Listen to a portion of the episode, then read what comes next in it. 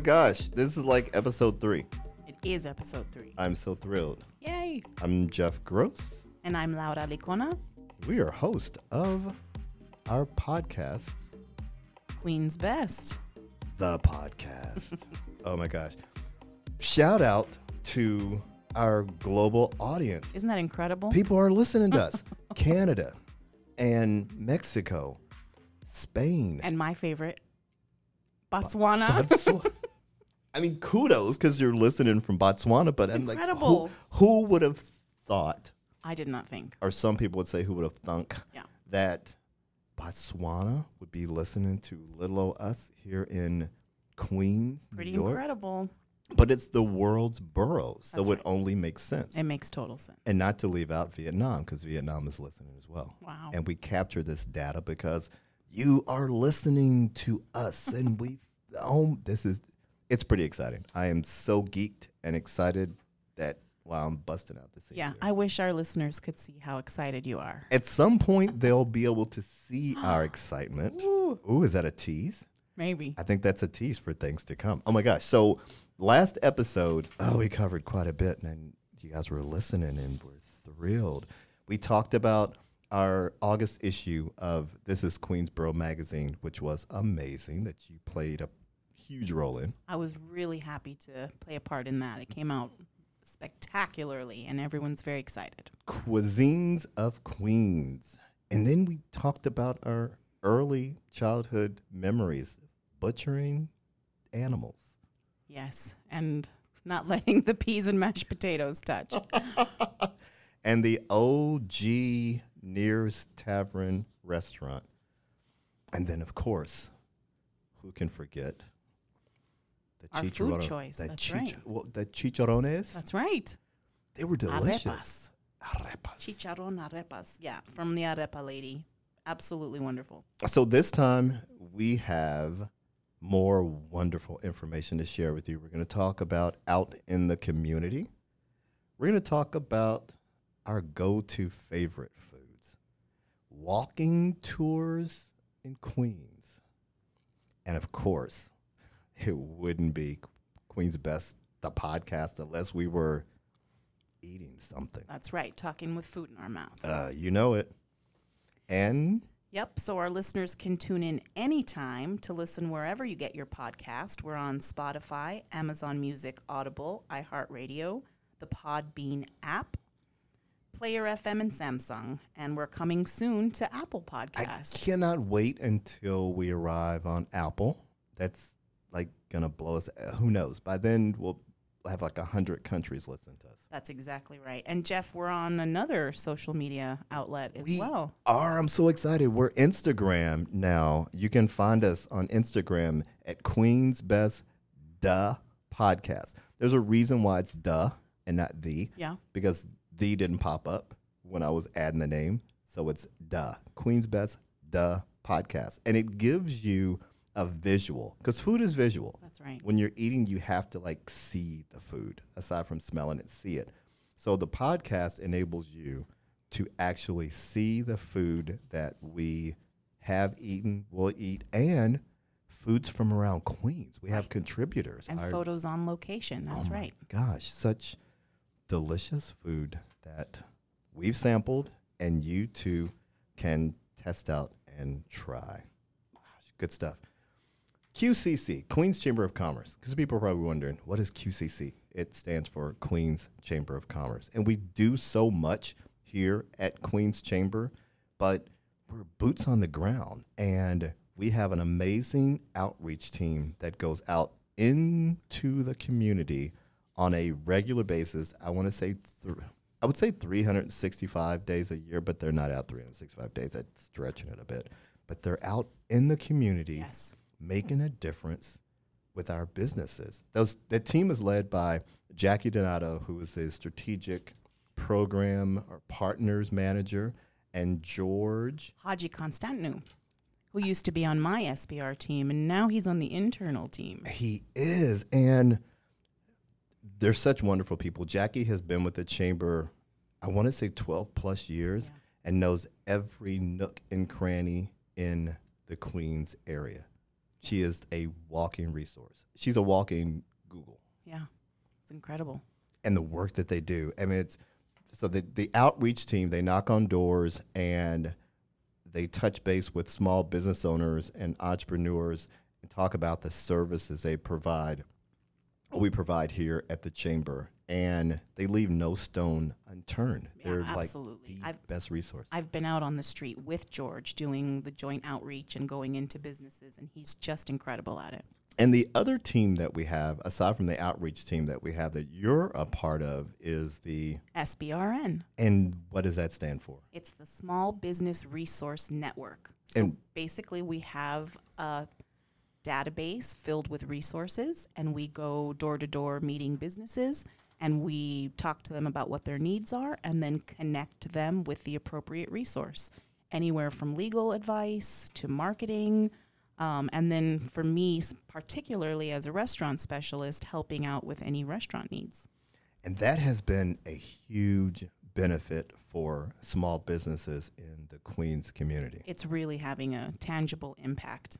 Now, the, the work that Michelle on the team has done, share a little bit about that. Ah, gosh, we it could take all day to talk about Michelle and her incredible work um, leading the tech team. You know, she's done the open and online and creating so many websites, branding logos, um, anything that uh, a business needs on the tech side. And now they're doing this new exciting thing, right? What is it? It is the Tech Incubator. Queen's Tech Incubator. So Queens Chamber created what's known as the Queens Tech Council, and the Tech Council was birthed out of a number of things. Tom, our president, was sharing at an event we had a couple of days ago about what could have been Amazon here, and as we all know, could have been a headquarter for Amazon. When it didn't happen, they didn't step away completely. They are still players in the area, and they are a part of this Queens Tech Council.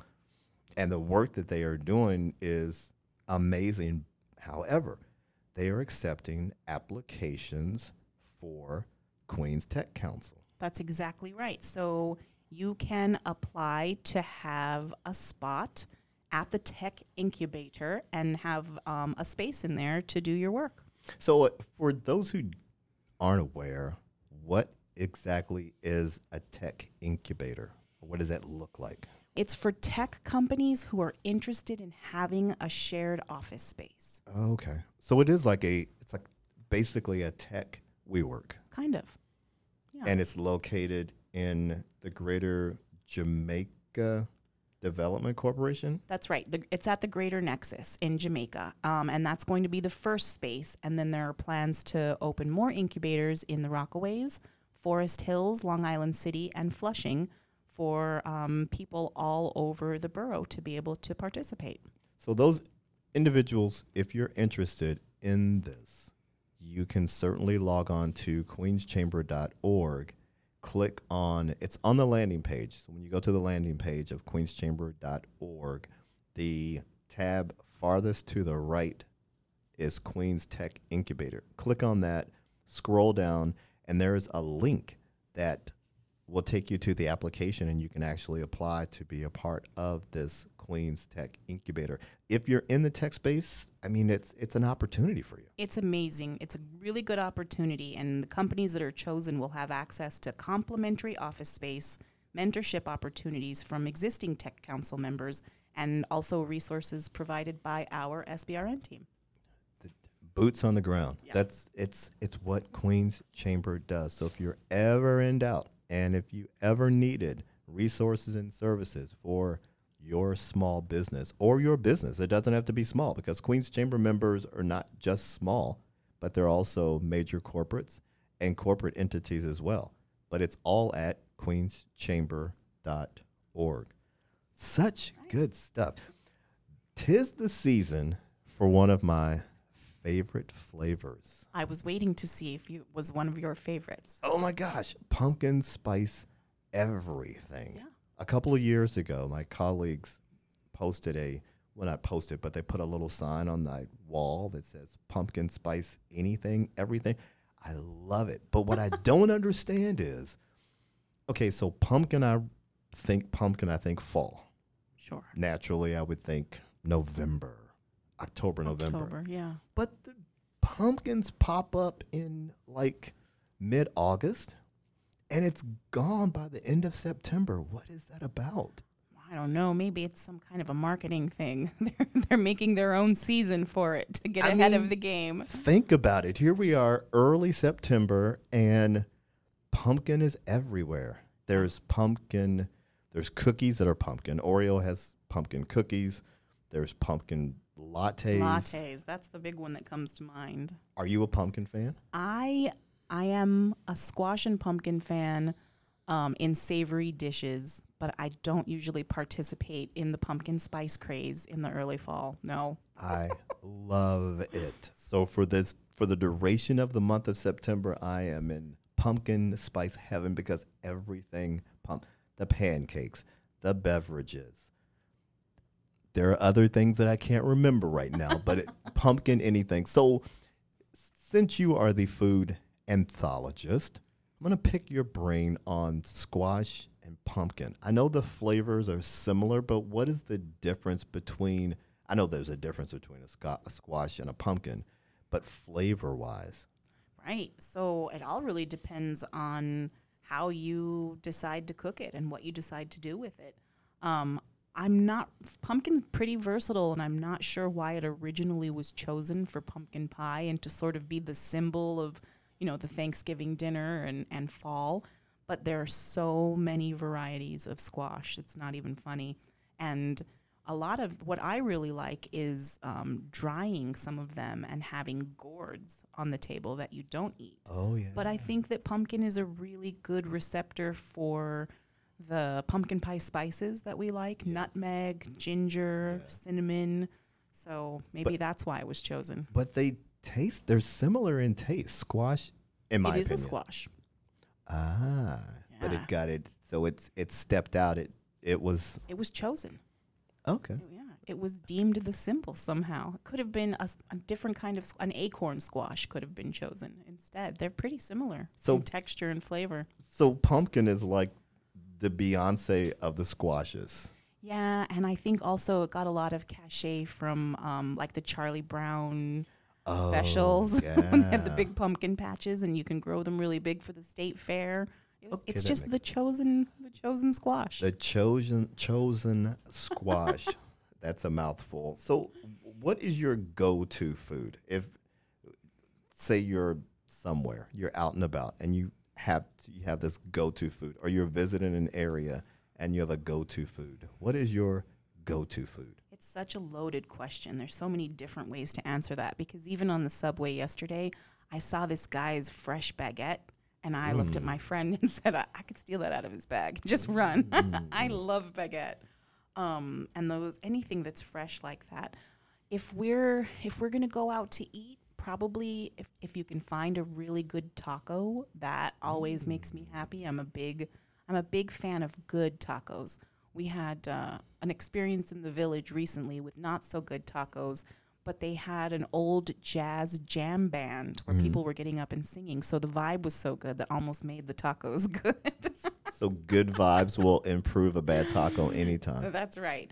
And the other day I was thinking if I could take, um, like, uh, if I could just transplant myself anywhere, I'd go to Las Cruces, New Mexico, and I would get a red chili potato stuffed sopapilla from Roberto's. And that would be, I mean, that's all I could think about that day. But you, you can't, you have to make that yourself here. I haven't found sopapillas in New York yet. Oh my gosh, that sounds delicious. So taco for you. I'm such a Mexican food girl. That's just how I grew up. So what's a good taco and a bad taco? Oh gosh, the consistency of the tortilla. Like, did your grandma just make the tortillas? That makes a huge difference. And then how, you know, how do you braise your meat? What are the ingredients on the inside? And do you have a really killer salsa? Salsas are, it's really important to find a good salsa, and it's, it's hard to find. So it's the meat, it's the salsa. What about the shell? Yeah, the tortilla. Like, The tortilla. like who made it? Where'd you get it? How long's it been sitting around? The Fresh is the best. Fresh is the best. I, that's a that's a tag. That's a fresh is the best. But tacos have evolved over time. I mean, back in the day, back in the day, tacos were meat and cheese and salsa. But now it's like fish tacos and chicken tacos and lobster tacos, and it's anything as a taco now. And fusion tacos all over the place. Korean, Mexican fusion. The other day I saw um, Indian taco fusion.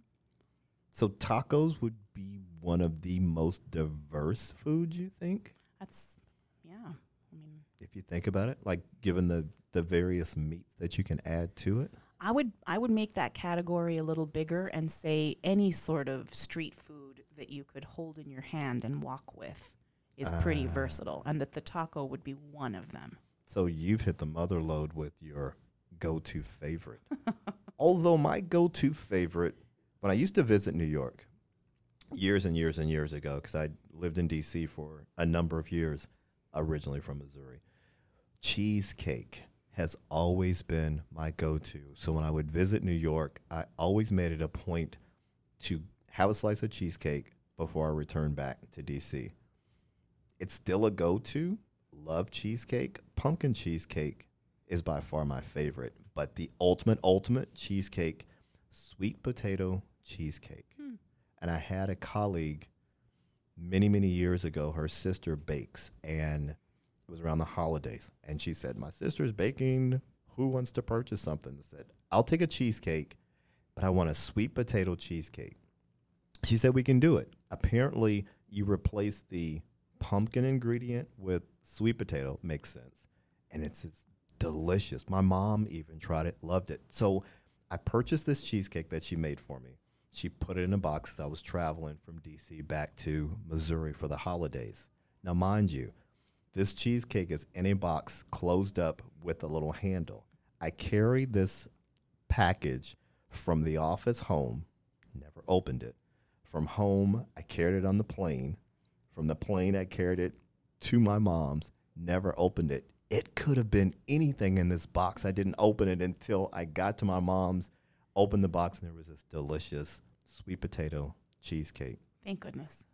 It could have been anything. I mean, I, I don't know why I didn't think to open the box prior to, but I'm like, I'm trusting that this delicious sweet potato cheesecake. So if you've never experienced sweet potato cheesecake, by far it is the best of all the cheesecakes out there in the land, Wow.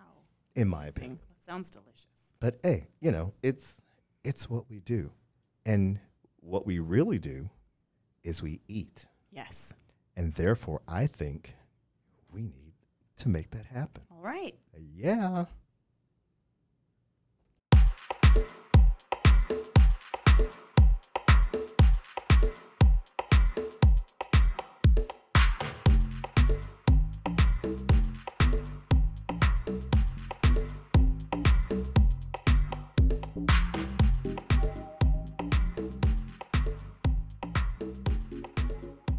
If it came out of culinary school because you have to wear spoons in your pocket, Mhm. tasting spoons, you have to Mhm. always carry around like 20 spoons because you're constantly tasting.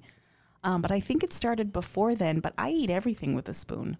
I didn't like a fork. A fork seemed a little dangerous, even though I use knives because I don't. just a personal thing. So I would either eat with my hands or with a spoon. Food, uh, not food, duh. A spoon makes sense because I eat rice with a spoon because you can, with a spoon, you can get everything. Yeah. Versus with a fork, it falls between the crevices of the fork. Right. Plus, if there's a really good sauce on the plate, it's kind of hard to get it all with the fork. So the spoon is essential. I love it. So, wow. Walking tours. Such a thing. It is. And what is all that about? It's it's walking food tours, if you will. Right. So obviously, we have so much material to use and to cover in Queens with all of the restaurants that we have. So it's difficult for those of us who live here, even, to know where to go um, to eat. And a lot of um, food tours have popped up to help people find these food locations. So you can come from anywhere in the world, or you can come from your neighborhood and you can join one of the food tours and go business to business and taste something at maybe four or five different restaurants along the way. So it's like a pub crawl because there's the bar crawls where people like go from bar to bar to bar drinking. So it's a like a food crawl. It is like a food crawl. And there is even one group, I think it's a family, who leads these, and they do call it a food crawl. Um, but the food guru, who is sort of the best known for this, is Joe DiStefano. Mm. And he's a wonderful guy, friend of mine, who um, takes people all around to, and he knows the owners and the ins and outs of a lot of these restaurants. And you can jump on a tour with him and go around.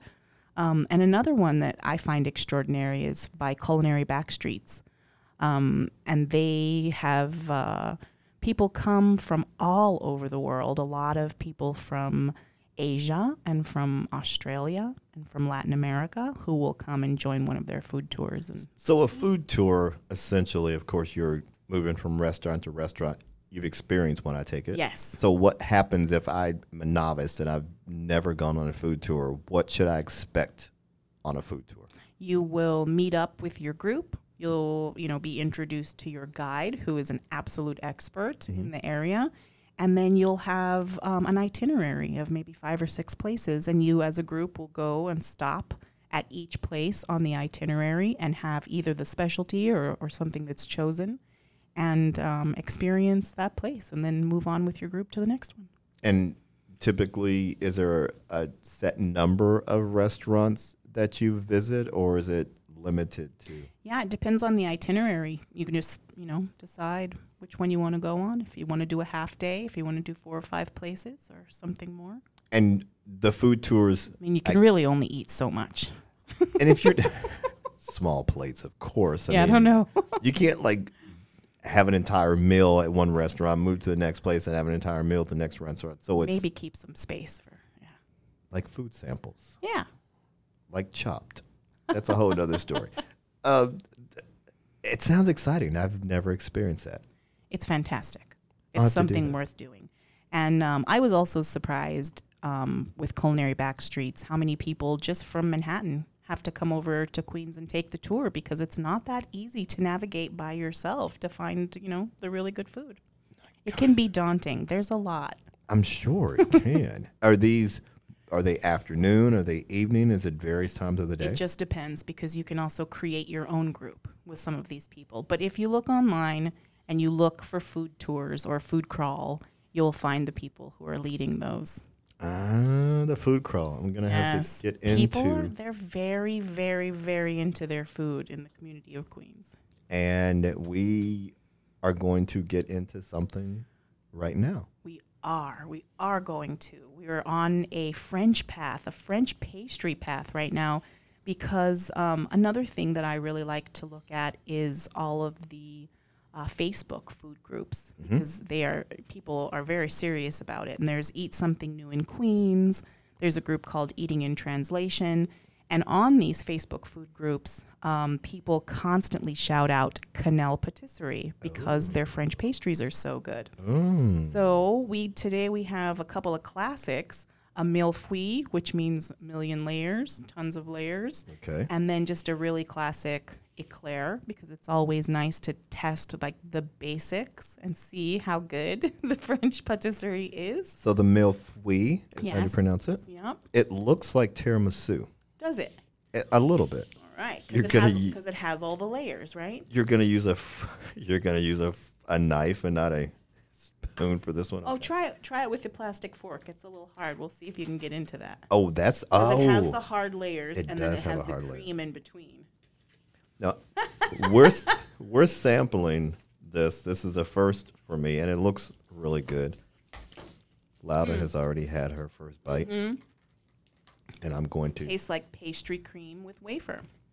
It looks like pastry cream with wafer. Delicious. Now, this the image of this will appear on our Instagram, so you can actually see this. That's right. And um, there are several locations of Cannelle Patisserie. One is right here in Jackson Heights, but there also is a really good one in East Elmhurst, and I believe at least one or two more throughout the community. And I took a really huge bite of this. Okay, and what do you think? It's so good. My mouth is full. Oh, And I was thinking, okay, I'm gonna have to swallow this and hopefully not choke, and then you'll have to call 911 to get me off the floor. And the other that we're having is it's a chocolate eclair.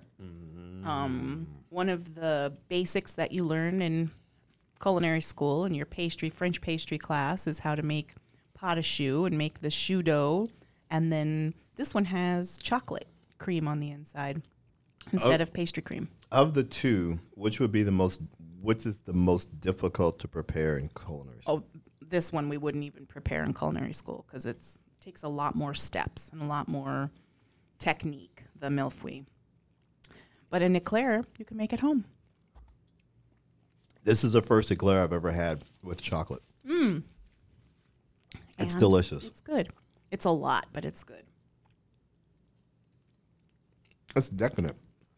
So just another great business in Queens to support and have delicious pastry. They have sandwiches too, What kind of sandwiches? all kinds of French sandwiches. Oh my gosh. So these came from the Cannelle Patis- Patisserie that is located right near the office in Jackson Heights. And the other one that I've been to is in East Elmhurst. And there are more, and I don't know where. But good. Delicious. Yeah. So good. So good. So I think this fills our plate Amazing. For this round. This was really, really good. Yeah. Enjoyed it. Enjoyed it. So I hope you've enjoyed tuning in and joining us for this round. Right. And be adventuresome. Exactly. Support your community. visit our website, queenschamber.org, and you'll find all the information regarding our Queens Tech Council, outreach team, SBRN group, and all the resources that we have available. Don't forget to visit us on Instagram, Queen's Best the Podcast. And thank you for listening. And our global audience. Oh my gosh. Very exciting. Go global audience. So thank you for listening. Thank you. And until next time.